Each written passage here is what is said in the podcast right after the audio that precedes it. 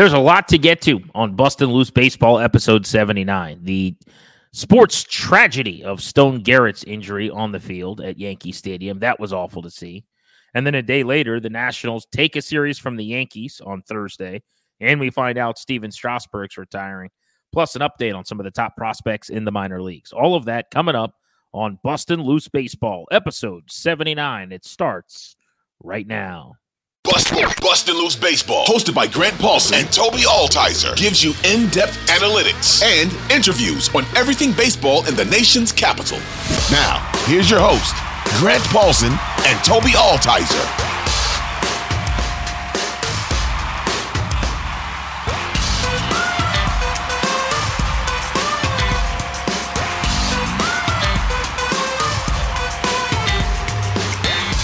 This is Bustin' Loose Baseball, episode 79. I'm Grant Paulson, joined as always by my pal, Toby Altizer. I think we've got to start probably with the Stephen Strasburg news, and then we'll get to more relevant 2023 Nationals items. But Strasburg retiring, broken in the Washington Post on Thursday afternoon, right around 2 o'clock. What do you make of it? Yeah, I mean, we kind of knew this was going to come at some point. It's just sad, though, the way that his career ended, because he's a guy that's a legend, and I heard your take on your show, Grant and Danny, talking about him being arguably the most important or most influential National, and I think it's true because, you know, when you think about the Nationals franchise and think about them coming back in 2005, really until June 8th, 2010, there aren't that many memories. There's a couple Zimmerman home runs that people remember, and Zimmerman's Mr. National, so I understand the love for him. But in terms of bringing notoriety back to baseball in D.C., there's no one that did more of that than Stephen Strasburg. And so for him to go from a guy that had the debut with 14 strikeouts to then becoming the all-star pitcher to then becoming a World Series MVP and seeing his evolution over those 9 years, it was really special. It really just sucks, though, to see it end the way that it did, and just more so on the human side. You really hope that at some point Strauss can get, you know, whether it's a surgery or it's just time away, whatever it is, get back to a normal life, because I don't want to have a guy that's a Nationals legend and he put it all on the line so much so that the guy can't even just throw a football in the backyard with his kids or something like that. So you hope for him that everything can get back to normal at some point, but really thankful for his time with the Nationals. It's just kind of sad seeing the news that it's officially done. We'll never see 37 on the mound again. Yeah, for me, this is kind of three-pronged, right? It's the Stephen Strasburg living his life moving forward element. It is the contract having been a disaster. And it is his legacy with the Nationals, right? So one by one. First one to get out of the way pretty quickly, as you said. I am really, really sad whenever I see the details in the Post and otherwise of his current living status and how much pain he's in, and that it's hard for him to sleep other than in one specific position at times. And standing up for too long is problematic. And as you said, just menial, normal tasks, things that you and I do every day and never think about, have become problems at times for him over the last couple of years with this thoracic outlet procedure that he had and the lingering issues. I want the guy to have a normal life. He deserves that. He's 35 years old. He's a legend as far as the Nats go. He's an icon for sports in Washington, D.C. He brought this city a World Series title as the World Series MVP. And it's sad to me to think about the possibility of the second half of plus of his life. He's in shape, and unlike me, he's not a fat disaster, so he'll probably live beyond 70. But you just want him to be able to do the normal stuff that you do with your kids as a father with a 4-year-old, a 2-year-old, and a baby. Like, it's the best part of my day every day is that moment you have where you're dancing with your daughter or your son's playing Spider-Man with you and, you know, kicking you in the stomach and you're trying to tackle him or whatever. So I want him to be able to do all that stuff. Set that aside. Second part then would be, I guess, the contract part of it. And there's no way around this. I mean, the 7-year, $245 million contract that they signed Stephen Strasburg to ended up being a disaster. I think it's a little bit revisionist history now for everyone to go back and say they never should have done it. You know, that was so stupid. Look at his age. Look at his injury history. If you remember at that time, he was coming off of a year where he didn't miss a start, where he pitched in 200 innings. He was coming off of one of the great postseason runs in recent history. And after leading the major leagues in wins and in innings and having a dynamite postseason as the number 5 finisher in Cy Young balloting, they weren't re-signing Anthony Rendon, who wanted out. And so it was either kind of you let Rendon walk and Strasburg walk or you pay Stras. And so they went the route of giving him 245 over 7. Now, I'm here to tell you again, Toby, I'll double down. It's a terrible contract. It'll go down as one of the worst contracts ever. He pitched 30 innings after that. There's really no other way around it. He pitched 8 times. He had 2 starts in 2020, 5 starts in 2021, and 1 start in 2022. So there's no reason to call it anything other than one of the worst contracts of all time. Not his fault. I mean, his body broke down on him. It's not like he just decided to reel it in and stop competing and didn't want to be out on the field. I mean, he's as much a victim at the end of his body abandoning him as the Nationals are of having to pay him and getting nothing for it. On the contract, we can talk more about the legacy in a second. I guess my last thing on that would be, I have always heard from the people that I talked to around the organization that that was more of a Ted Lerner, Scott Boras thing. They have a great relationship, or had a great relationship. And, you know, Ted Lerner and at times Boras would stay at his house and they would get deals done occasionally together with and without the front office. But I think that was one of those deals where owners sometimes have favorite players. I think Lerner really, really wanted Stras to retire a National. Stras obviously had interest. I'm not sure that he was getting 7 and 245 anywhere anyway.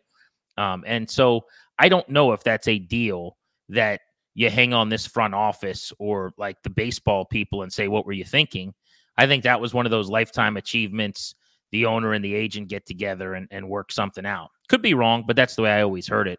But it obviously didn't work out. I'm not saying that the Rendon deal I wanted, which was 7 and 245, the same deal Stras got, and I would have given that to Rendon in a heartbeat, and that would have been a horrific deal as well. You want to talk? That's almost as bad a contract as the Strasburg contract, because he's done nothing for the Angels. So those are my thoughts on the first two categories before I get into the legacy. It's tough with the contract thing because, like you said, revisionist history. You can just go back to after the World Series and say, okay, they won you the World Series, adios. But if you were to go back in time and actually live through that, the idea that the Nationals could win the World Series and arguably the two most important players on that run, Rendon and Strasburg, you're just going to let both of them walk without paying either of them. Like, I get that you can't necessarily make moves as a front office. You know, if they were to have made that decision, like you laid out, it probably was just an ownership decision, which in that case, you can't really do anything about it. But even if the front office had to say, I know you can't necessarily make moves on what the public reaction is going to be, but could you imagine the public reaction around Major League Baseball, around the Nationals fan base, if after 2019, both of those guys would have just been let go? Like, The fact is people would have rioted. And so they ended up keeping Strasburg. It ended up not working out. The right move would have been to let both of those guys walk, which is crazy to think about when you think back to that time and how coveted both of those guys were. It's an odd spot to be in. You feel bad for Stras. I played a clip when I was hosting Overtime after your show on Thursday on 106.7 The Fan. And basically, it was after the World Series. And he talked about the highs and the lows. And he said, you know, I learned that I can kind of only control what I can control. I can go out there, I can go through the process, and sometimes it's going to be good, sometimes it's going to be bad. And I think that is Strasburg's career. He can kind of control what he can control. And when he was able to be on the mound and able to go out there, if his body allowed him, he was a dominant pitcher. The problem was a lot of the stuff that he couldn't control, like his health, like Tommy John surgery, like thoracic outlet syndrome, there was nothing you could do about that. You can do as much possible to make sure you limit those things and try to keep yourself in the best shape possible. But sometimes your body just breaks down when you're throwing 100 miles an hour, when you're throwing as many pitches as he did. And that's what happened to him. So, you know, I think when you look at the contract, obviously it's going to be something that gets discussed all the time when we talk about some of the worst contracts in baseball, which is unfortunate for Stras, but it's the reality of things. But at the same point, if you were to go back, it's tough to say that that was the wrong move at the time to make. And maybe it's something that they regret. But at the same point, Grant, this is a point I brought up. When you think about the Nationals as a franchise, a team that came back in 2005, it didn't have a whole lot of history attached to it because it's not the Senators that left. It's the Nationals. This was a new franchise. And when you think about the two people that you think of right away, Ryan Zimmerman, Stephen Strasburg, they're going to retire as Washington Nationals. And I think that's a cool point to bring up because Bryce Harper, he was a big part of this franchise. He's going to retire a Philly, and people are going to remember him ultimately as a Philadelphia Philly. Juan Soto, big part.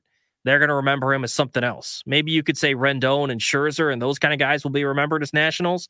But ultimately, when you think of the Nationals franchise, Mr. National, Ryan Zimmerman, was always with this team. And the guy who really put the Nats on the map, Stephen Strasburg, is forever going to be a National. I think that's really well said. I mean, a couple of things for me. Number one, going back to your point that he controlled what he can control. I actually think he was underrated. Like, I know that sounds crazy. I really do. Because I think people choose to remember Stephen Strasburg more for what he didn't get to do than what he did. And I steal that from Barry Svrluga. You'll hear, well, we should play that, actually. We'll put that at the end of this podcast. Maybe the interview that Danny and I did with him. But I think that when he was available, he was excellent. And people don't really understand how good he was. Here's how I'm going to say it. His career fielding independent pitching, which is like the part of ERA that pitchers most control, was 3.02. Scherzer's is 3.16. His is better. This is over their careers. His hits per nine, 7.5.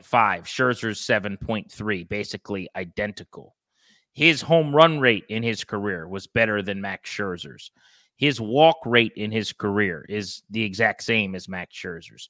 His strikeout rate in his career, 10.5 per nine. Scherzer's is 10.7. Well, and real quick on the Ks per nine part, the guy that's right ahead of him, Randy Johnson. Yeah, I mean, so, but like my point is like the difference between him and Max is that Max, his body didn't abandon him, that his body didn't break down on him, that he got to do it every year and stayed healthy and go out and log 200 innings. And he was the ultimate workhorse. And he piled up about 3,000 innings in a first ballot Hall of Fame career compared to Strauss, who pitched half that many innings and just couldn't stay healthy. So when I say he's undervalued, underrated, I think a lot of people just start the conversation with injuries and his lack of durability. Whereas the conversation should start with how great he was when he was healthy in 2014, when he had a sub-3 FIP and led the league in strikeouts. And in 2017, when he had a 2.5 ERA and led the league in fielding independent pitching and home run rate and finished third in slugging balloting right behind Scherzer and Kershaw as an all-star.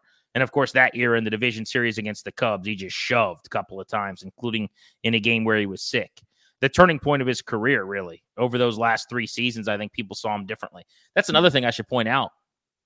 I think, unfairly maybe, there was a perception, I was guilty of this early in his career, that he was, like, not tough or that he, like, he let too many things bother him and he just, there was this Stephen Strasburg as an orchid narrative, right, where the icy hot got to him, that someone put in his pants one day, or it was too hot in Atlanta one time, or he had a sweating issue, or his hand was, itching, or whatever it was. There was always something with, anytime it wasn't a great start. And I think this narrative happened unfairly that, like, he wasn't a bulldog. And so there was that perception followed him. So when he would be injured or he would walk off the mound shaking his arm, people would be like, oh, here we go again. And it's like, no, this dude's got an actual thoracic outlet syndrome. That's a huge deal. Or this dude needs Tommy John surgery and will be out for a calendar year. Like, they're real legitimate injuries. And I just think because of early in his career, when, like, if it was everything wasn't just so, he would say, I'll shut it down and try again in 5 days. I think that followed him forever. When the truth is, he was actually probably a lot tougher and a lot more of a gamer than people think. Also, one of the great playoff pitchers of his era and statistically of all time, 55 innings. And a 1.4 ERA, his whip sub-1 like a reliever's would be, 11.5 strikeouts per nine with 1.3 walks per nine in the postseason, about 9 Ks for every walk. Just a great postseason pitcher. And I'm sure you went through all the numbers today as you heard the announcement like I did, but I look back at his good start against San Francisco and his first playoff start ever. Then he was not pitching in the playoffs for 2 years. 2017, I mentioned the 2 gems he had against the Cubs. The Nats ended up losing that series despite him starting twice, striking out 22 in 14 shutout innings in terms of earned runs. Then in 19, he's the World Series MVP. He started that with 3 scoreless and 4 strikeouts in the wild card game. Then he pitched really well at Chavez Ravine and in LA, part of his 2-start sample in the division series. Then in the LCS, he struck out 12 and 7 shutout against the Cardinals in the sweep. And then, of course, in the World Series, you know, what he did in game one, prolonging the series, was invaluable. Part of the reason why he gets the ring and is the World Series MVP. But he always, you know, stepped up to the plate in the biggest spots on the biggest stages, including, we haven't really talked about much, you referenced it, the debut, which I was there for, the first great night in Nationals Park history other than the opener, you know, the first huge night in franchise history with all your big-timers, your Bob Costases and Peter Gammons and Carl Ravitch and all the anyone who's anyone in the baseball media nationally coming to Nats Park that day. Nash, I remember Mike and Mike were like broadcasting when they were a radio show people cared about, like from the bullpen. I mean, the whole day was incredible and crazy and nuts. And then that night, Strass makes his debut. And what are the chances the guy exceeds the hype? 7 innings of 2-hit ball and punches out, I guess it's 4-hit ball, and punched out 14 with 7 strikeouts to end it. It was one of the greatest non-championship postseason sporting events I've ever been at. It was amazing. The atmosphere was electric. Well, and I didn't get the opportunity to be there June 8th. I was there June 18th, which was his third career start, and he set another record, most strikeouts through 3 starts, which ended up being 32 strikeouts through 3 starts.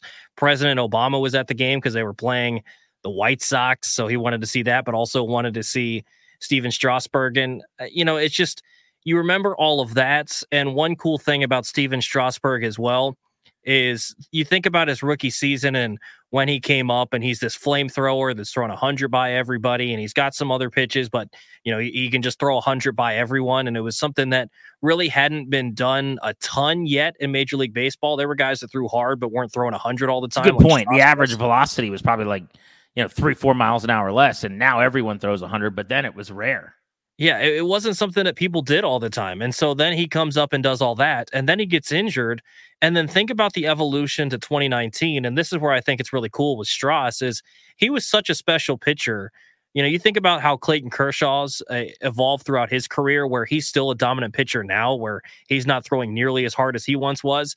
That's kind of where Strass went, where he went from a guy that was throwing 98, 99, 100 to a guy that was throwing 94, 95. And still incredibly effective. And it was because any count, he could throw any pitch. You know, it's a 2-0 count. It's a hitter's count.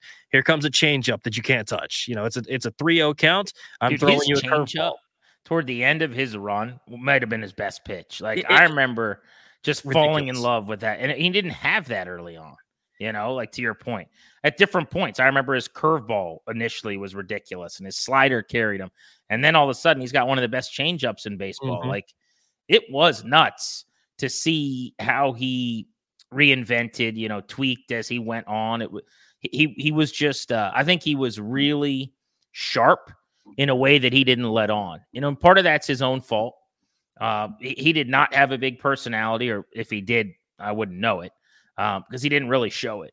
I was around the clubhouse a ton back in those days, and you know, at best, I would say he was unfriendly.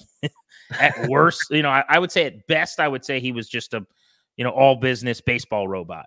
At worst, like at times he was kind of, you know, unpleasant and rude even. Not to kick a guy on a day that should be about celebrating him. That's not my point.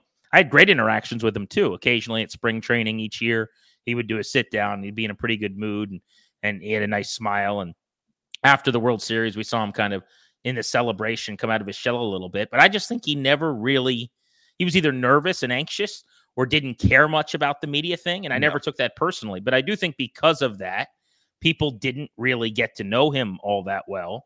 Fans didn't know as much about him as some other players. He was just – he's a different kind of guy, and there's nothing wrong with that. But I also think that mystery leads to part of – what is kind of a greater intrigue into Stephen Strasburg, too. He wasn't an open book. He wasn't Sean Doolittle, you know, who is active on social media and we know so much about.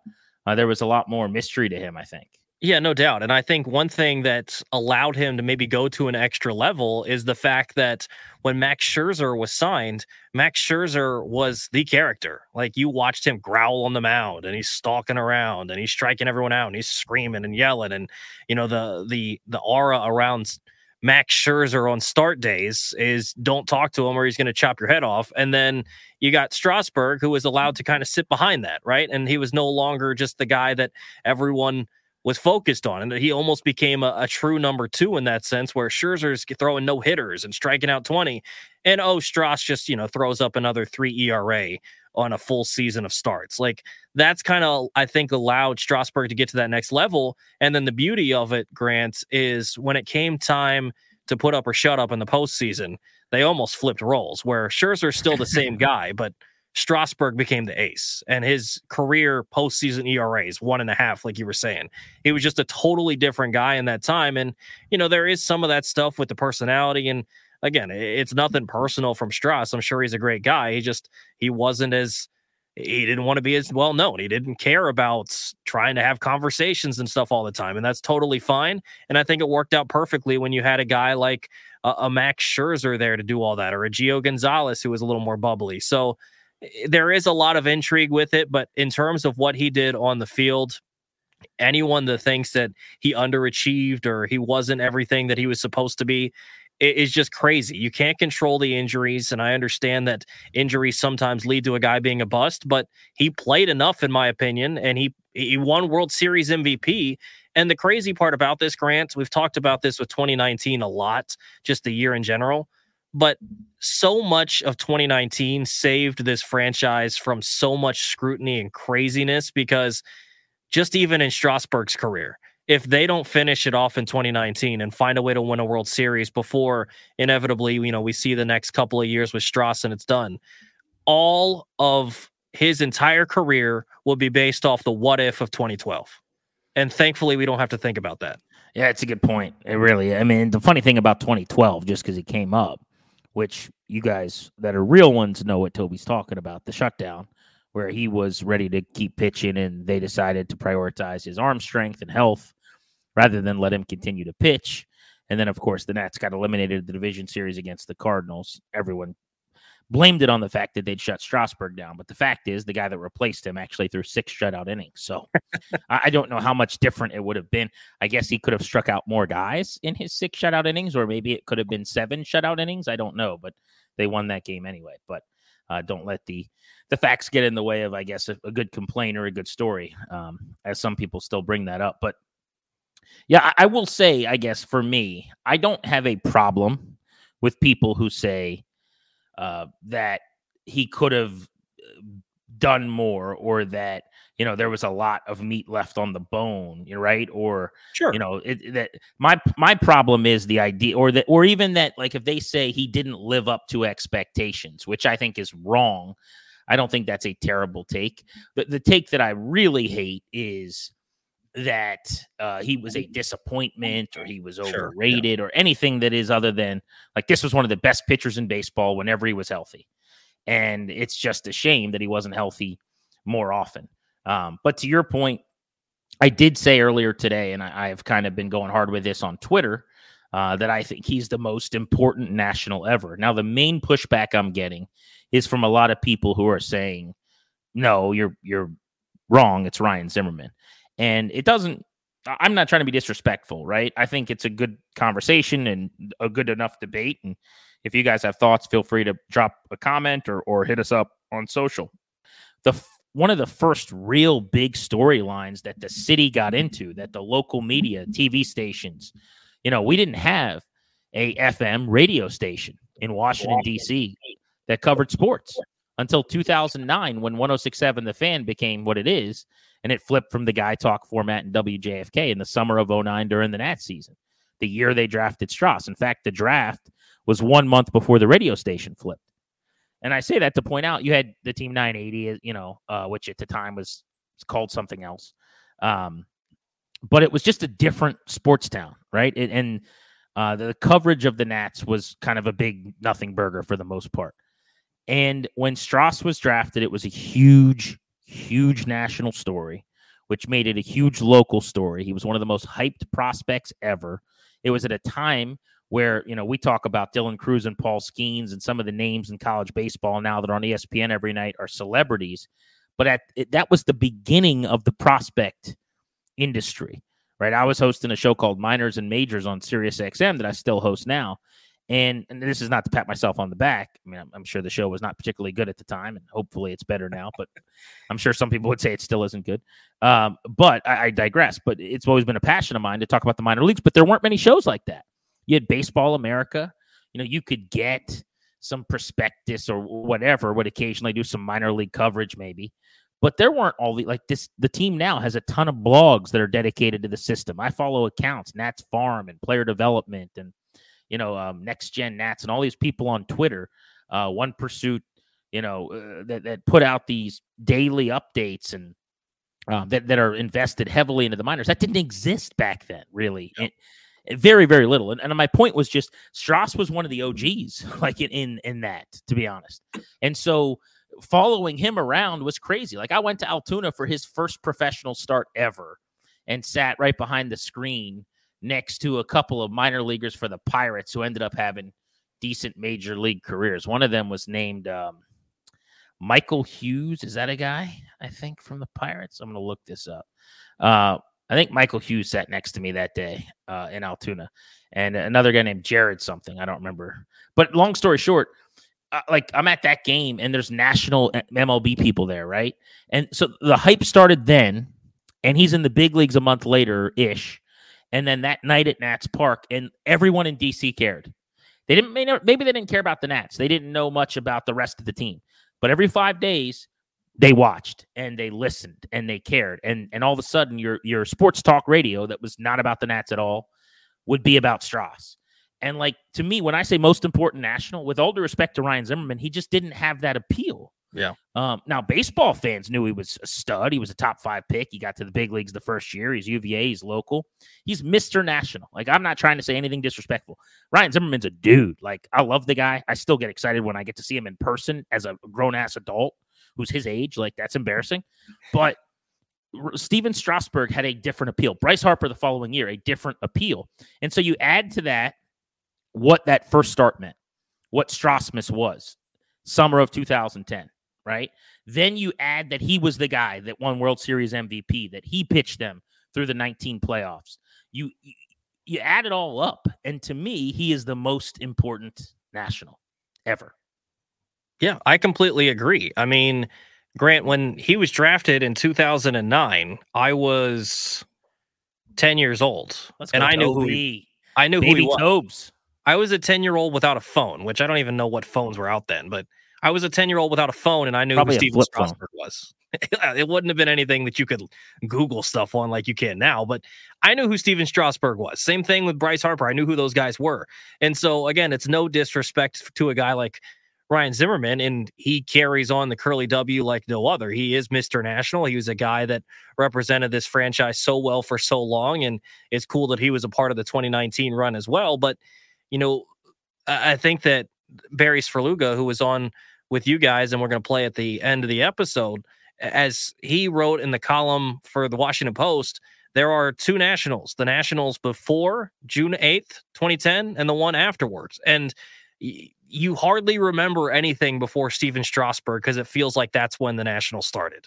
You know, that's just kind of how it feels. There was stuff before then, but you can't, outside of maybe two Zim memories because he hit a couple of memorable home runs before then. Outside of that, you can't name what was going on before then because it seemed like Stephen Strasburg put the Nationals on the map. This is a team that had just come back, and it was a couple of years, and then they finally get this stud pitcher. And it was something that everyone knew about Stephen Strasburg, and everyone tuned in to see him against the Pittsburgh Pirates in his debut, and he lived up to it, so they continued to watch him. It was something that was a national spectacle. And so, like you said, when it becomes a national story, it naturally is going to become a local story. And so it brought people to the Nationals that had cheered for the Orioles or, you know, weren't as much baseball fans anymore. And now all of a sudden you started to see this explosion that gets them to the playoffs in 2012, and you have the Harper craziness and all of that. But it all started with Strasburg. And so that's why I completely agree with your take, because while Zimmerman's Mr. National, he's not the one that brought everyone back and brought everyone onto the Nationals bandwagon. That was Stephen Strasburg. Yeah, and I think the beauty of Zim is Mr. National, right? The T-shirts say employee number 11. Mm-hmm. Like, he's just kind of steady as they go, ho-hum. He's there. He's Ryan Zimmerman. He's furniture in the room. He's the same every day, right? I mean, nothing about Strass was just kind of in the room. Like, he was a star. He was a superstar. He was the Beatles.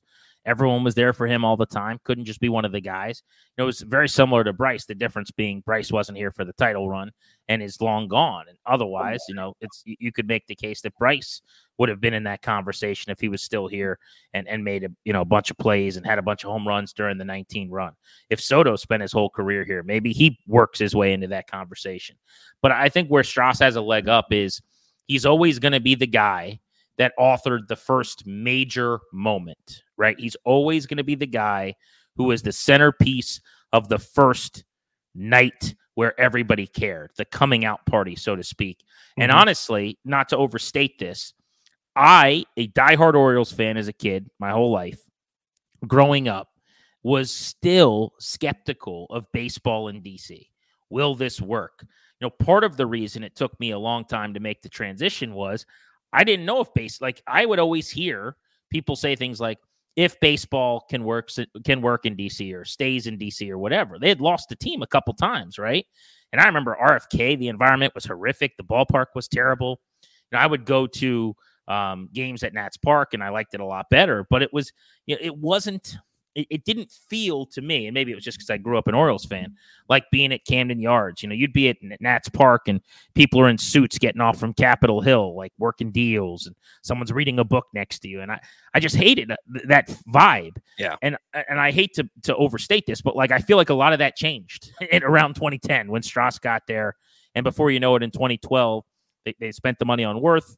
They've turned a corner. They're making the playoffs, and the rest is history. And now look what we are as a baseball town and what this team has meant and how the whole thing got painted red, you know, in several Octobers, including in 19. And there's no more questions, not only about baseball working in D.C., it'll be here forever, but about this fan base. The one thing I think we do have to mention here before we move on from Strauss, it's worth it. This is the story of the day. We're longer on Strasburg than I would have thought. But I think we do have to acknowledge.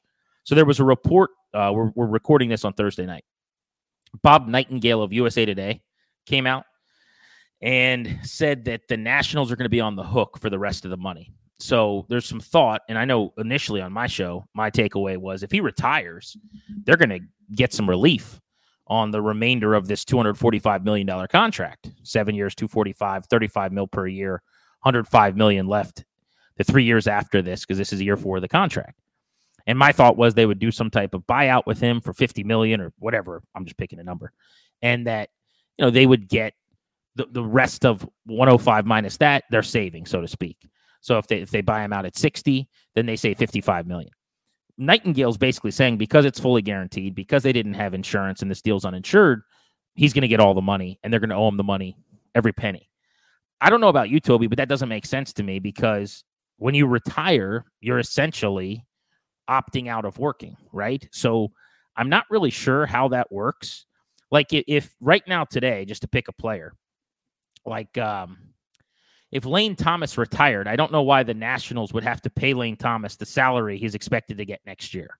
Does that make sense? Yeah. Like he would be saying, hey, I'm not playing anymore. Thanks. And then you would go, okay, cool. You're off our books. So I don't get if he's actually retiring, unless there's some weird caveat as to how he's doing it, or he had an agreement with the team. I don't get how they wouldn't get some relief, but as of right now, the report from Nightingale is the only person that I've seen have anything on this is that they're going to have to pay his deal. Yeah, you would think that there's got to be a way, since Strauss is going to file these papers basically saying I'm done, that maybe they could come to an agreement that whether it's a number that's there's a buyout like you were saying, or hey, you're going to get 60 or 75% of your contract, but you're not going to get the full thing, some sort of relief. You would think that there's something in there. You know, when you sign a deal 7 years, 245, you'd think there's some case where, hey, he has to retire either because he's done or he can't play out the entirety of his contract, which that would be the case here. Then you would think there's got to be something in there that they could recoup some of the money. But it doesn't sound like that's going to be the case. It's just a little bit odd that there's not even something where they could work together with Strauss or with Boras, his agent, and say, hey, you know you're not going to play these next couple of years under contract. Could we maybe pay you X amount of money and just say, you know, we're even? I don't know exactly how it works. It's funky with baseball contracts and the guarantees, but it does sound like, from the only report we've really seen on it, that they're going to have to pay the whole thing. Yeah, I'm waiting on more details to see how that's going to work. I'll prepare for the worst, and that is that, you know, they have to keep paying him the rest of the deal, but I'm still hopeful that, you know, that's not completely correct and there's some kind of accord that they can strike. Bang, zoom. The doom and gloom to start here. Strasburg's career is over, according to the Washington Post, and we and a lot of other people have confirmed it, that he's going to announce his retirement officially in September at the ballpark. He's made that decision. So that's number one. Number two, we got to talk Stone Garrett. And this was just so sad, man. Devastating. The scene at Yankee Stadium on Wednesday night was stomach-turning and gut-wrenching and tear-inducing. Stone Garrett, you guys know this by now, but if you're grabbing the pod to kind of catch up on recent action and don't know, he was given chase, hustling his butt off for a likely home run that was pretty clearly going to go over the wall. He jumped up to try to make a play. His cleat gets stuck in the right field wall at Yankee Stadium, and in a pretty freak thing, he goes to the ground in very obvious pain, to the point where I think it was DJ LeMahieu who hit it, like, before he even rounded the bases, kind of stopped and had his hands on his head, like, what's going on out there? He could hear Stone Garrett, I think, yelling from where he was at third base. Stone Garrett ends up fracturing a bone in his leg.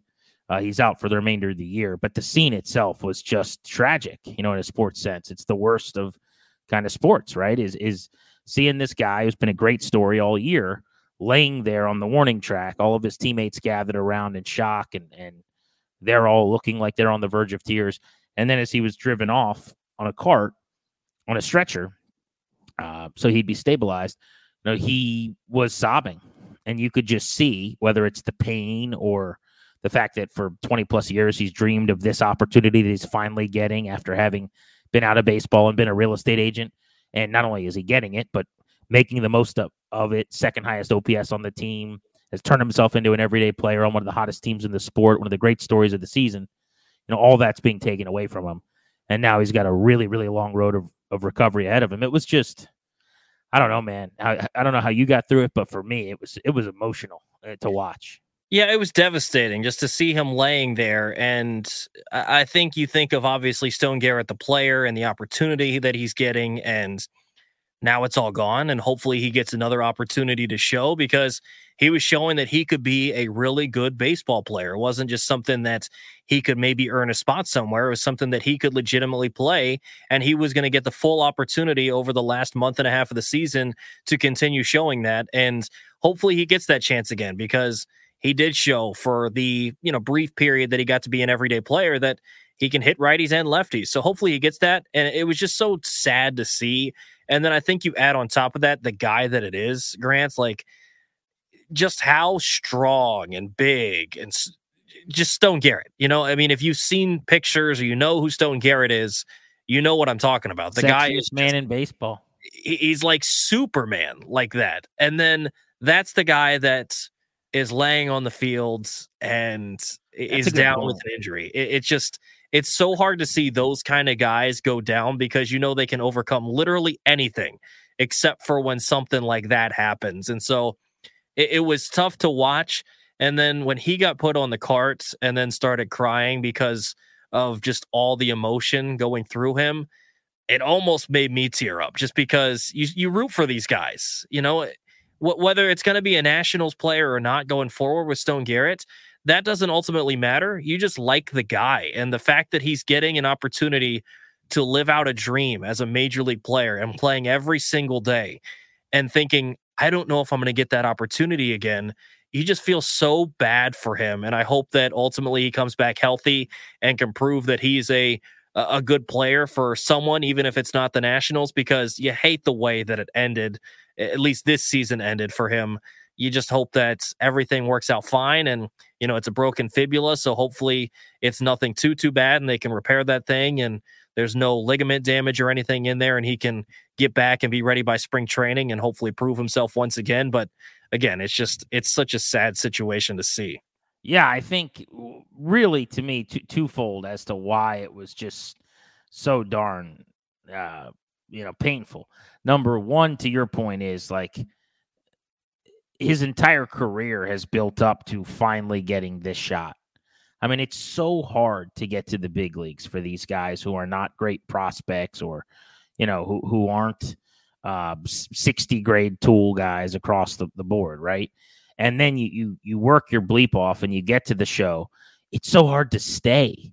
And he finally has. I mean, he was in the majors for 25 games last year off and on. But this year now he's become an everyday player.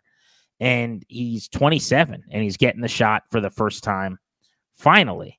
And it's even harder to play well. I mean, his minor league career started in rookie ball in 2014, 9 years ago.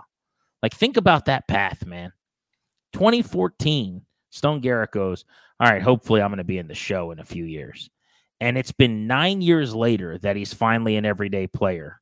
And he's getting a chance only because the team's terrible, or was supposed to be. The Nats actually aren't. But that's why they rolled the dice on him. And because right now they're short on outfielders because all their prospects in the outfield are in Double-A and, on their way. But now he says, I told you so. I made the most of it. This is such a great success story. And that happens. Brutal. And on top of that, as you mentioned, he is one of the most popular guys in the clubhouse. We had Mackenzie Gore on our show in D.C., Grant and Danny, last week. We played the interview on the pod. Go back if you want to listen to it. But we asked him, like, who's your best buddy on the team? He's like, oh, I love Stone Garrett. He's the guy I go out with. Like, we hit bars. We have a lot of fun on the road kind of thing. You saw the interview with Mackenzie Gore, as you mentioned, in the clubhouse after the game where he was crying. And reporters just kind of had to leave his stall and leave him alone because he was so sad. I think a lot of guys in the clubhouse, excuse me, felt that way, and were overcome emotionally because it was Stone. And he's just that well-liked by the team, which makes it even worse and even harder. Yeah, I mean, this is such a tight-knit group that if it would have happened to anybody, it would have felt like that. But that's especially true. A guy that's just getting a chance, right? I mean, if it were someone else that for sure they're going to be a part of the roster next season and they're going to be in the lineup as soon as they return, that'd be one thing. But for a guy like Stone Garrett, that's as well-loved as he is, and everyone understands this. They're not naive in the clubhouse. C.J. Abrams knows if something happens to him, he's going to be in the lineup next year when he gets back. Mackenzie Gore, same thing. Like, those guys understand, and they're not idiots in the clubhouse. They look at Stone Garrett, and they cheer for this guy. As much as you want to get a job and all these things, they love each other in that clubhouse. I think that's pretty obvious. And they understand the opportunity that Stone Garrett was doing. And they're his biggest cheerleaders that he's coming through on a nightly basis. And then to see it all ripped away on really a routine play. It'd be something else, too, if it were something crazy happened. But this is a guy that's just playing baseball. He goes to make a play on a ball, and all of a sudden his leg is broken. Like, it's just... it's crazy how all of a sudden one play, one jump, and you land wrong or you get your cleat stuck in the wall and all of a sudden your year's done. Yeah. The hits just kind of keep on coming for the Nats over 24 hours between. It's over with Strass, which I think a lot of us were expecting and knew, but it's still kind of kicked to the ribs. And the Stone Garrett injury all jam-packed into, what was that? Probably, I don't know, 16 hours, something like that, around there, which is nuts. On the field, they actually got a huge win on Thursday, and we don't break down individual games all that much, but it's another series win, and it means 9 out of 12 and I think 13 out of 17. They continue to play pretty good ball. C.J. Abrams, I thought, speaking of C.J., was the story of the series in that in Game 1, he had the go-ahead homer off the foul pole, Howie Kendrick style, and then in Game 3 to win the series in the rubber match, he went 2 for 5. With another huge home run late. He and Alex Call went back-to-back in a decisive inning. So now you look up, and it's 14 home runs for Abrams, slugging about 420. He's up almost 10%, slugged 324 last year, slugging about 420 this year. OPS up 120 points, from 604 to 721. So really, really good to see the power on the road at Yankee Stadium, big stage. And boy, did he admire both of them. The first one, he kind, he stood there for a few seconds and watched it and threw the bat. I thought that was awesome. I'm all for celebrating and anything, so I love the second one too. But I'm pretty sure he's still standing at home plate, and like the Nats have already gotten on the plane. and he's just still standing there by himself in an empty stadium. I mean, that one was such a long, like, stare down that of the ball in his dugout, not anybody else. Davey basically whispered something in his ear, and I would have to imagine he was saying something about CJ standing at home plate. I guess it's possible. I didn't see Davey after the game if he mentioned it or was asked about it. But CJ did have a ground ball earlier in the game that he didn't run out. And to the point where, like, Danny was sitting there going, you know, I wonder if they're going to bench him or do something about that. And Davey also could have just said, way to bounce back. You know, I stuck with you. Way to respond kind of thing. But my guess is he didn't like the way he stood at the plate for a long, long time. I'm really hoping that he whispered in his ear, attaboy, screw the Yankees. I'm glad you did that. I hate this team so much, man. Back 22 years ago, we were playing them, and he just told a story. I'm hoping that's what he said. But, no, I mean, he probably is saying, like, hey, man, there's a certain line. I think you crossed it, which I think Davey does a pretty good job of that because, like you said, I'm a fan of that sort of stuff, so I like it. But I think that one was a little excessive. So I don't have an issue saying, you know, let me ask you this, like, because I'm not saying this because it's Abrams who I dig. I mean, I'm pro celebrating pretty much universally across the board. Like, I thought Prince Fielder stomping on home plate and all the Brewers falling over was the greatest awesome. LE ever. I'd like a bowling bit with your helmet where everyone falls over at home plate. Like, there's nothing you could do to piss me off. Having said that, if based on the current unwritten rules, so to speak, and what is allowed and what isn't and what is now become okay, the fact that he was looking at his own dugout, didn't stare the pitcher down or look to the other dugout, which is kind of the cardinal sin right now. That's clean. You're good there. Check. Yep. The problem was how long he was at home plate. And I think, again, these are weird unwritten rules, which is stupid as it is, but he probably violated that one. I think you get like 1.5 seconds, and it was probably like 1.9. You know what I mean? Like, I think he crossed the threshold. It was obvious enough that when I watched it, I was like, oh, my God, he watched that one. Like, damn, is he ever going to run? Okay, finally, he left. You know? Well, when Canely, he basically put his head down because he knew it was gone and started walking to the plate, and the umpire threw him the ball, and then he finally looked up. It's like, CJ still at home plate? Like, what the heck? Like, I think that's what he took exception with. Like you said, I think that most people understand that you can do a little bit of celebrating now and it's not a big deal. But him just standing there for an eternity of watching the ball land, turning around, looking at his dugout, and then reading the paper, like, I think that might have been a little excessive. But I love it. We haven't had – the Nationals haven't had someone do that. I mean, when was the last time? Like, well, I mean, Soto dropping the bat at first is past that, like, sure, on the threshold. So he was the one guy, though, that, honestly, and that's why I loved Soto. There used to be a thing about the Nationals, if you remember. Tim Hudson was famous for calling them out, but a lot of guys did. That was basically like, oh, this team, they don't have stones. They, you know, the idea was like, I don't want to say you could push them around, tough guy style, but like that was always the knock. This was pre the World Series run and kind of Max taking over the clubhouse. But I say that to say the first time I remember a guy kind of being a jerk and getting under people's skin was Soto. And that's why I loved him so much, because he was young and he didn't care and he was great. And you can kick every rock. I don't care if you like me or not. Yeah. Like they have, to your point, they haven't had a lot of that. And I don't think since he left, they've really, certainly in this era of like bad post World Series Nationals baseball, there's been nobody like that. Yeah, I'm trying to remember. Like, I feel like Bryce Harper had some of those, or at least people just hated Bryce Harper. Yeah. So there was Bryce, obviously Soto, and the Soto shuffles now become beloved, but so many people hated that at the start. But the Nationals haven't had that. So the fact that CJ's like, all right, I'll show you my thing. Like, I'm gonna do my thing out here. I'm a little bit cocky. I got some swag. Like, I like that. Add a little bit of swag back to this team. I love it. All right, so C.J. Abrams homers 2 times. I had to mention that.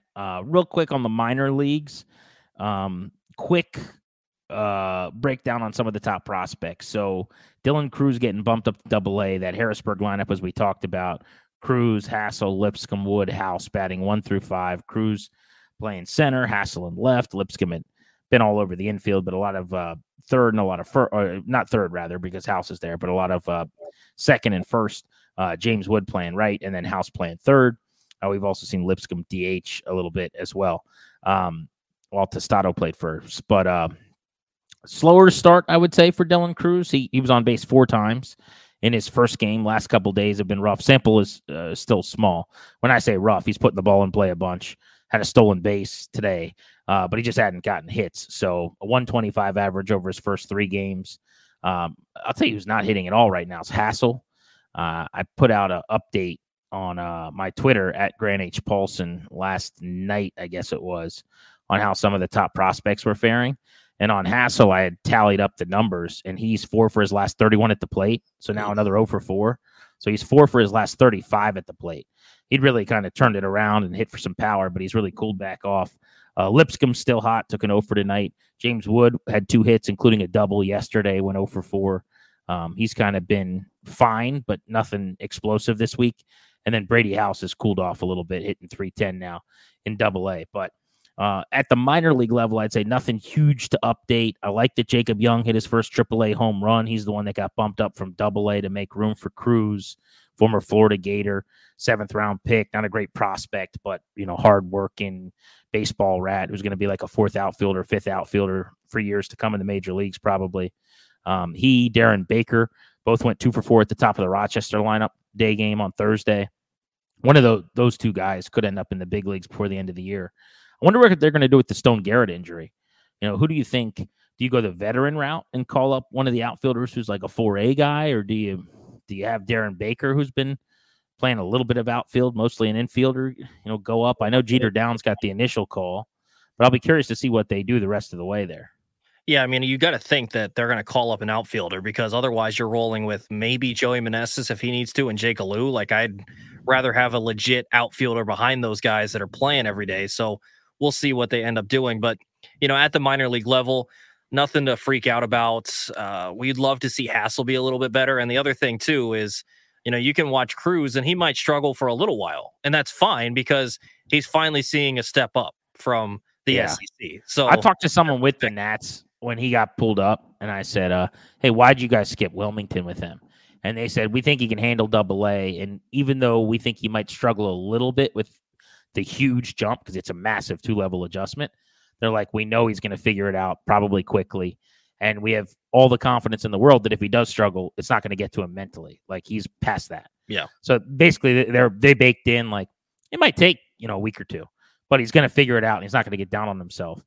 Yo-Yo Morales did have a 2-hit game, as did Andrew Pinkney and A-plus Wilmington already. So good to see them in their first few games kind of getting their feet wet. One guy we haven't mentioned on the pod, did we mention Carter Kieboom a few days ago getting called back up and hitting his home run?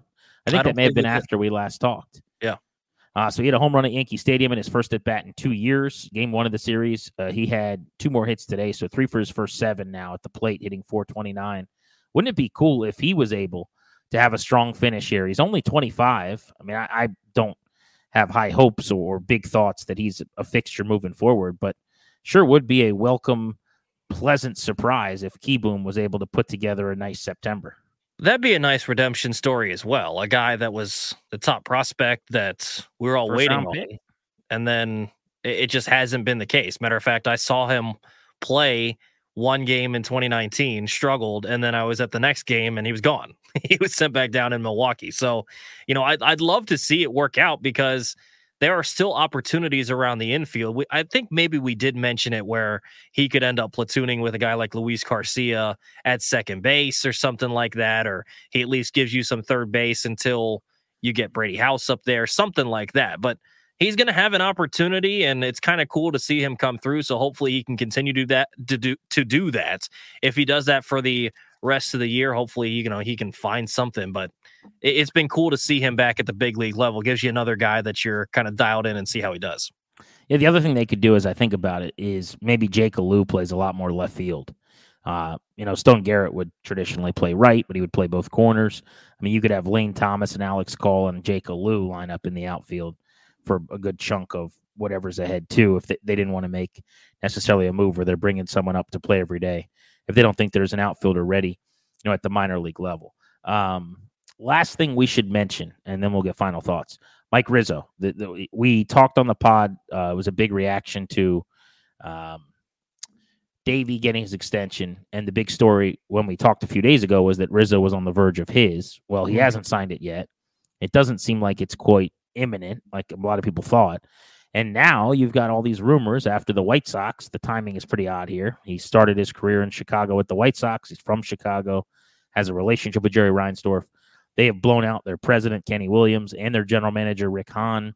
It sounds like they want Chris Getz in-house to be the GM, but they're going to go maybe externally, possibly for the president. Could be Dayton Moore. He seems to be the leader in the clubhouse. But did you see the report tonight from John Paul Morosi? Yeah. Of, I think he's FSN and MLB Network Radio. But he said basically there's talk in the industry that Mike Rizzo to the White Sox is definitely a possibility. I just wanted to get your thought on that. Yeah, I don't love that. I don't. I kind of had, you know, you've seen various speculation. Obviously, he was on with the Junkies here on 106.7, and he kind of poo-pooed some of the stuff with the contract and talked about Davey, but didn't really talk about his own stuff. And then, you know, that obviously starts a lot of speculation. And then you had Barry Svrluga on with you, and you'll hear that interview at the end here. And he kind of was like, oh, I think he ends up back in D.C. So I was kind of like, all right, I can kind of put that to rest. And then John Morosi puts out the idea that maybe he does end up going to the White Sox. So kind of going back and forth. I don't love that. I would love to just know that he's going to be locked in here, because we had this discussion on the reaction pod. Like, if there was one guy I was going to stand on the table for, I like Davey, but it was going to be Rizzo. So I would love to have Rizzo back, but you know, it's also super weird too. God. I think if you go hire a GM now and you go, your manager's Davey Martinez, like, yeah, exactly. That's not how it's supposed to work. To me, by getting Davey done, it meant they felt real good that it's going to be a package deal, because otherwise, why in the heck would you be hiring a GM who you're telling you just gave a 2 or maybe a 3-year deal to a manager? Like, that's weird. I just don't see it. Go ahead, sorry. It's just odd too that the reporting with that is they're close, and you don't generally hear they're close and then hear other names of other teams just start popping up. Like, right. I think what changed everything though, remember when they were close, like the White Sox had not fired everybody yet. Yeah.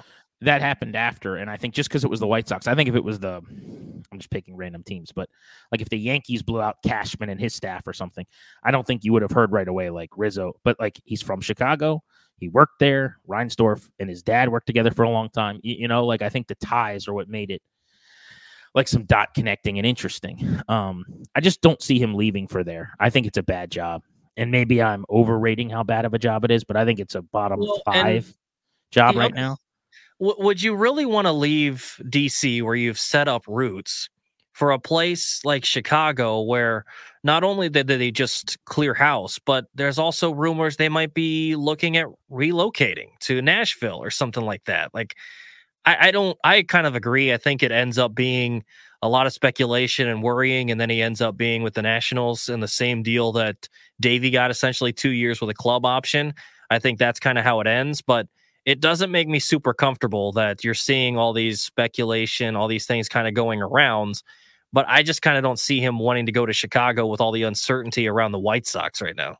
Agreed. I'll give you my Jason Bateman from the movie Air. I do not love it. Prefer that. Yeah, those weren't the rumors. I just think it's a bad big league team. It's a terrible system. You're talking about maybe a 3-year tear down rebuild kind of thing. What you just got through doing here, like, your rebuild still ongoing here is about to bear fruit next year when Crews and Wood and House and all these guys get to the big leagues and you start spending a little money again. If not this offseason, the offseason after. Like, you're really going to walk after you did the worst part of the marathon. You know what I mean? Like, that's the finish line up there. You're going to peel off and just start running 26 miles again with the White Sox. It just doesn't make sense to me. Now, if they paid him a lot more, if the Lerners went super cheap, okay, maybe I could be talked into it, but my guess is they go with Dayton Moore or somebody like that. Rizzo gets a deal done with Davey here, and, you know, they move forward. See you later! Barry Svrluga was on the show with us today. Here it was. Barry, based not only on that night, which was a seminal moment and a franchise-shifting evening, but also the 19 World Series run and some of the greatness in between, I think Strasburg is the most important national ever. I've gotten some pushback, some people saying Zimmerman, others, you know, we'll throw other names out there. I think it's Strasburg. What do you think?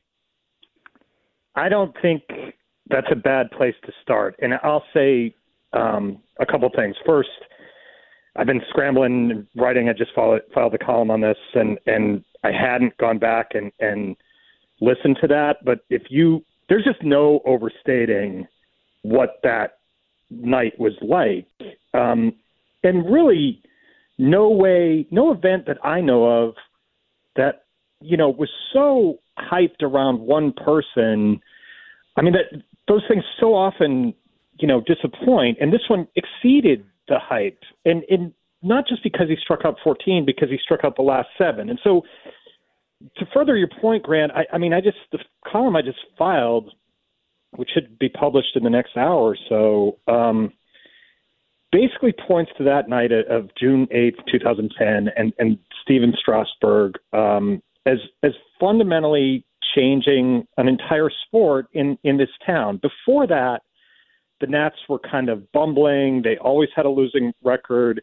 They seemed extremely limited in their possibilities. And after that night, it's not overstating it to say that anything seemed possible. Now, the line wasn't straight. I mean, there was not just the Tommy John surgery but the shutdown as well. And then there were playoff disappointments to come. It wasn't a straight line ascent to 2019, but in a way that makes the story richer. I haven't considered the phrasing that you just threw out, Grant, but I don't think that that's a crazy way at all to think about it, because I think Zimmerman's extremely important and very unique in what he represented, because he was the first pick in franchise history after they moved, and he signed 2 extensions here, and he saw it through, and there's a uniqueness to that.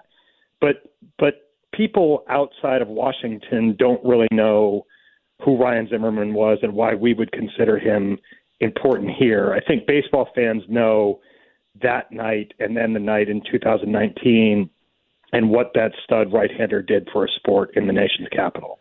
Barry, because of that unbelievable hype, I mean, people have kind of forgotten about it, but before Shohei, I mean, he was like a rock star. I mean, MLB Network was posted up wherever he was. I think on the road, they were selling games out to watch the, 100-loss Nationals team play. I went to his minor league debut in Altoona, and I expected all the Nats media to be there. National media, MLB, was in Altoona, Pennsylvania, at Double A Eastern League Baseball. Where tens of people go every year. And because of that hype, Barry, I think some people, I want to say, underappreciate Stephen Strasburg's career. I'd love for you to speak to that. 1,000%, Danny. And I think, when there is that buildup, and, I mean, not just buildup from people like us, but, the raw ability was insane, right? Like, he's 100, and the changeup is, disappearing, and this curveball is, 20-mile separation. I'm exaggerating, but only slightly off his fastball. And it seemed like he had the ball on a string so often. So there were his accomplishments, his abilities, the way scouts talked about him that made you think, okay, this is the best starting pitching prospect since Mark Prior or Roger Clemens or pick a name. It can get, kind of lost in a career that in some ways is defined more by what he didn't do than by what he did. And I think that's a little unfair. He never won a Cy Young Award. That's fine. He made 3 all-star teams, not 12. That's also fine. He led his league in strikeouts once, in innings pitched once, in pitching wins once. I think on that night of June 8th, 2010, we would have been putting over-unders at much higher than that and taking the overs in a lot of cases. But I went back and looked at the numbers. He made 247 regular season starts. In the Nationals won 154 of those starts. That's a .623 winning percentage. It doesn't sound that great until you realize that a .623 winning percentage will win you 101 games every season. He was a guy who you were going to win with more than you were going to lose. And I'll throw one other stat at you. In those 247 regular season starts, he allowed, and throw in 8 postseason starts, actually, he allowed the opponent 0 or 1 earned runs 44.7% of the time. That is just, he wasn't able to go out there 30 starts a year, more than 3 times in his career.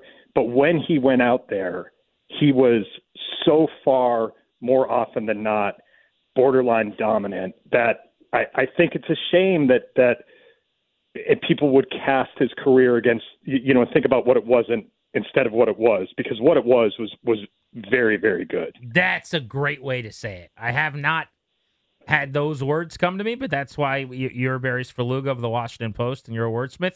But it's the talking about what it wasn't instead of what it was that chaps my butt a little bit. I mean, he was just such a good player.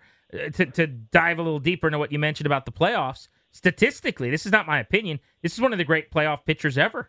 I mean, we're talking about a 1.4 ERA for him in his 55 innings. I go back to that White Sox series they lost, the Cubs series they lost in 2017, Barry, where he had 14 innings. Remember the I'm sick, I can't pitch, and Dusty's mold game, and whatever that weird thing was, where he went and that was the best I'd ever seen him at that point since his first start, probably in a big spot. And he ended up with 22 strikeouts and 14 innings in that series.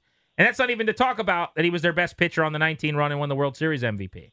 Well, for sure. And if you go to that start in Chicago, which in some ways was teed up to be a low point for the Nationals as a franchise because they bungled the messaging. If you remember the game four, they were down 2-1, got rained out, and that seemed to make Strasburg available on his regular turn, and Dusty Baker, for some reason, went against how the Nationals had discussed it and said, we're going to start Tanner Roark tomorrow. And it just looked like kind of dysfunction. And remember, too, I'm sure you recall it the same way I did. Maybe you don't. Tell me if not. But at that time, there was still this, like, Stephen Strasburg isn't tough. He's the orchid. And it was like, Absolutely. Wait, now everyone was killing him because it's the biggest game of the year and he's not going to pitch. He ended up doing a give me the damn ball thing, and he shoved it up the Cubs' butt. But, you know, like that was the story, was like, oh, this guy doesn't want to pitch. And that was just not the case. It wasn't the case, but it was the narrative overnight. Like, I mean, I was in Chicago, and I remember, like, you know, watching both ESPN and the MLB Network, and, like, all these former players were like, I'm not going to be able to look this guy in the eye tomorrow if Tanner Roark is going out to pitch. And it just got away from them. But then when he took the ball, like, the Cubs just had no chance. That game was very, very tight.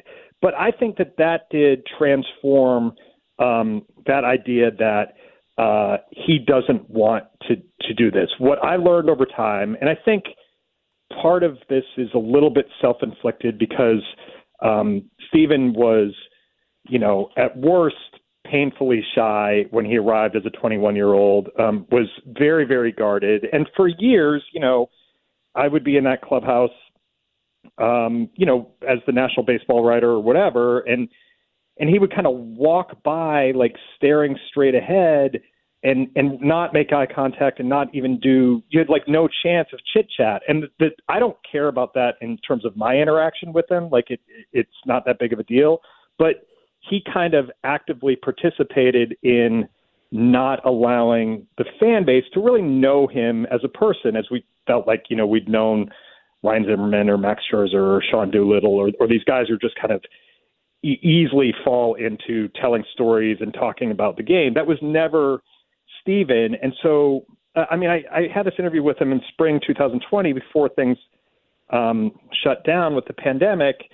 And he was like, yeah, I've just kind of had to come to terms with that. Like, that's basically, he said, that's my resting bitch face, right? Like, that's my countenance and I look angry and I'm not angry, but, you know, so all of that makes him a very complicated person. But in the end, what you're left with is this guy didn't give out. His body gave out. And there's a big distinction there because it kills him that he's going to be associated with what is inarguably one of the worst contracts in the history of the sport because he made 8 appearances in a 7-year, $245 million deal.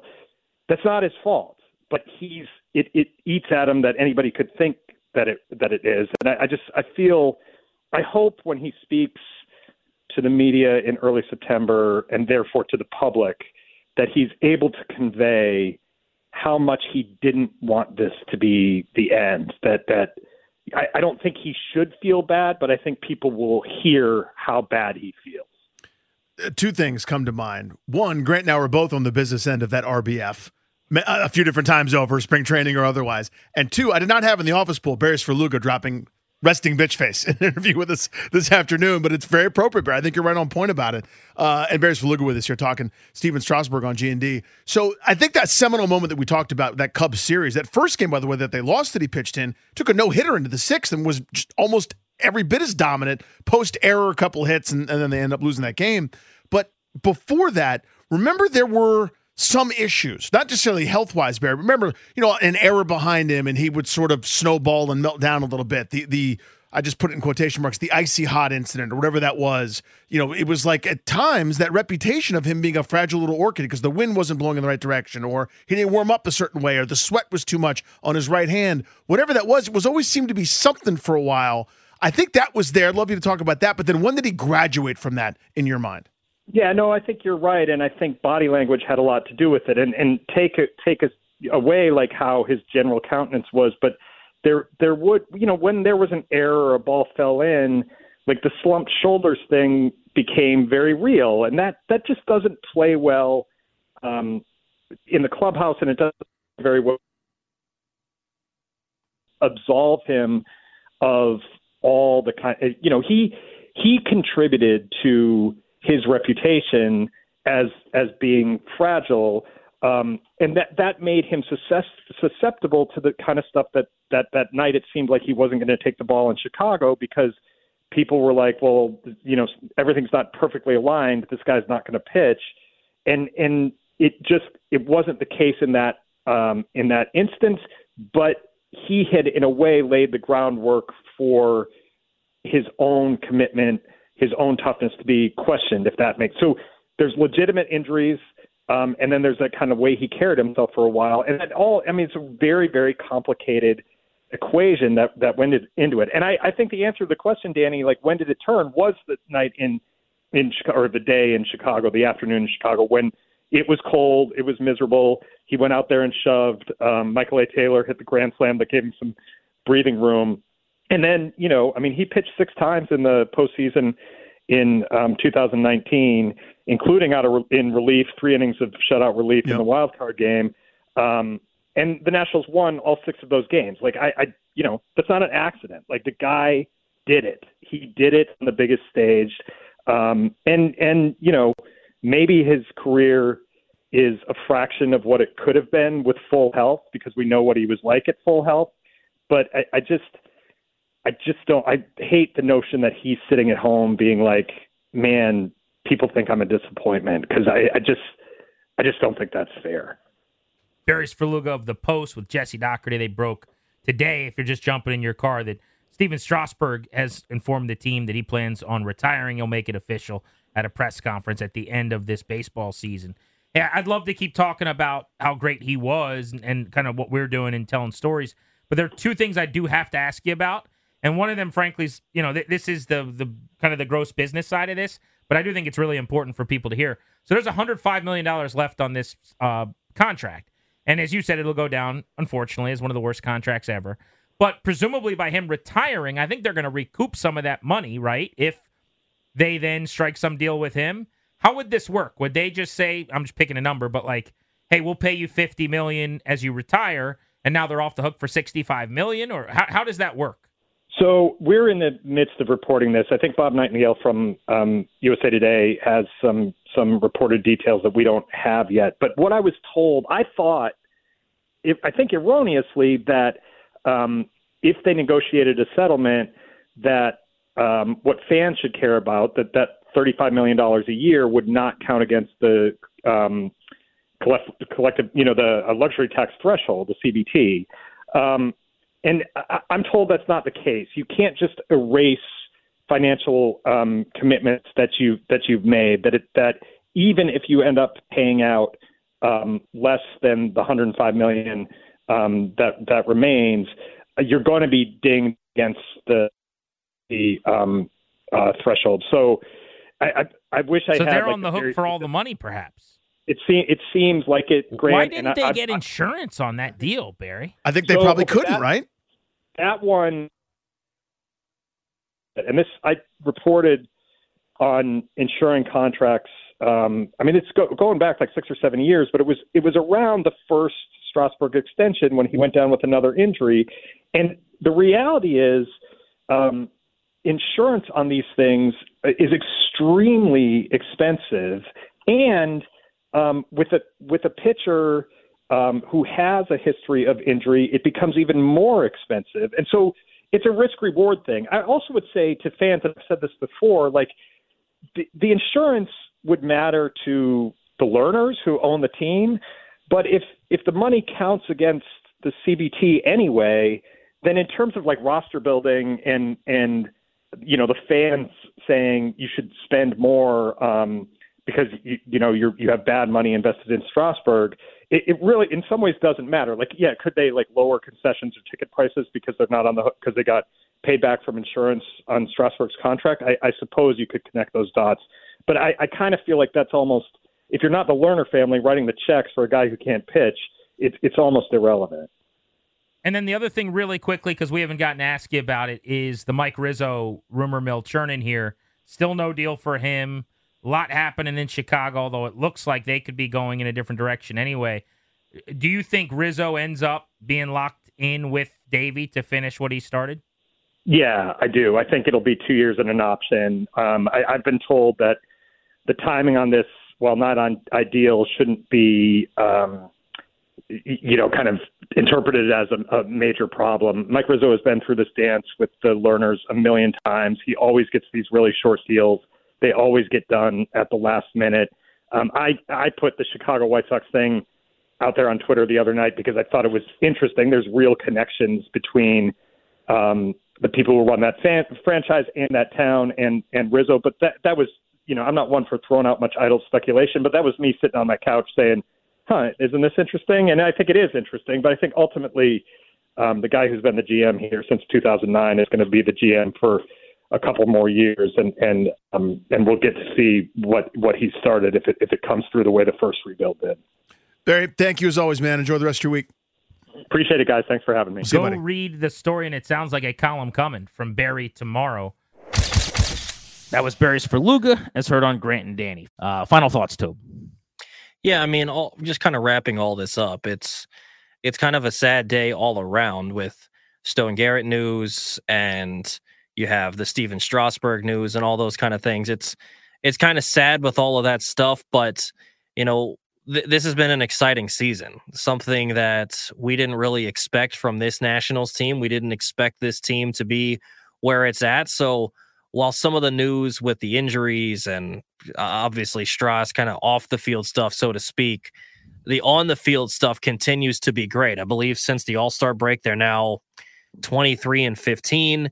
They're sitting there and they're only 2 games back or 2 wins back of the Yankees after the series. Like we've talked about how exciting this year has been or how encouraging this year has been. But I don't think that can be overstated. And again, that's probably why, bringing it back to Rizzo, that's why you want the guys to stick around because of how much they've overachieved this season. I don't want to see anything change. I mean, this is a team that's only 10 games under 500, the same record as the Mets now. Like, it's crazy to see where they're at. And so you just hope that they can continue to build off of that going forward. Yeah, it would be awesome if they can keep playing at this pace. I mean, can you imagine if they finish the year 10 under 500? That would be, mid-70s wins. That would be awesome. I would take the under, by the way. Like, so 76 and 86, I guess, would be the number. So if you gave me 75.5 wins right now, I'd go under that. But the fact that the line's up there, people were expecting this team to lose 100 games, and they're not going to. Yeah.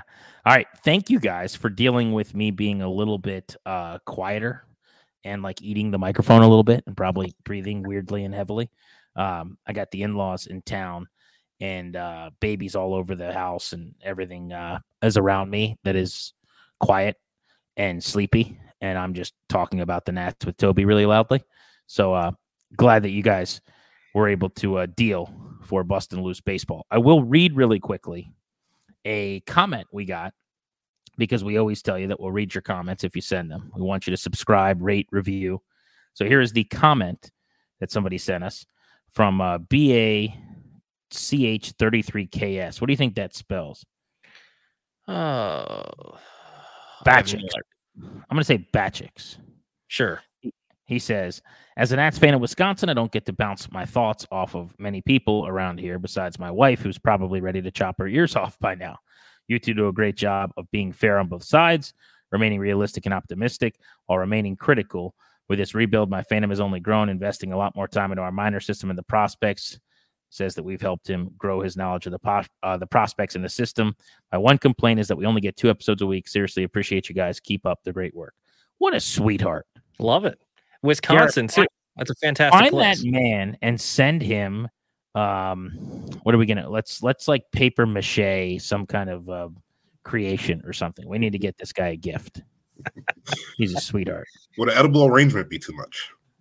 Perfect. Oh. Find this man, get his address. Let's send this man an edible arrangement. Love it. All right. For Toby and producer Darius, I'm Grant saying so long. Thanks for listening to Bustin' Loose Baseball. Busy Nats week. We are back at it on Monday evening. You will get another pod. Thanks for listening.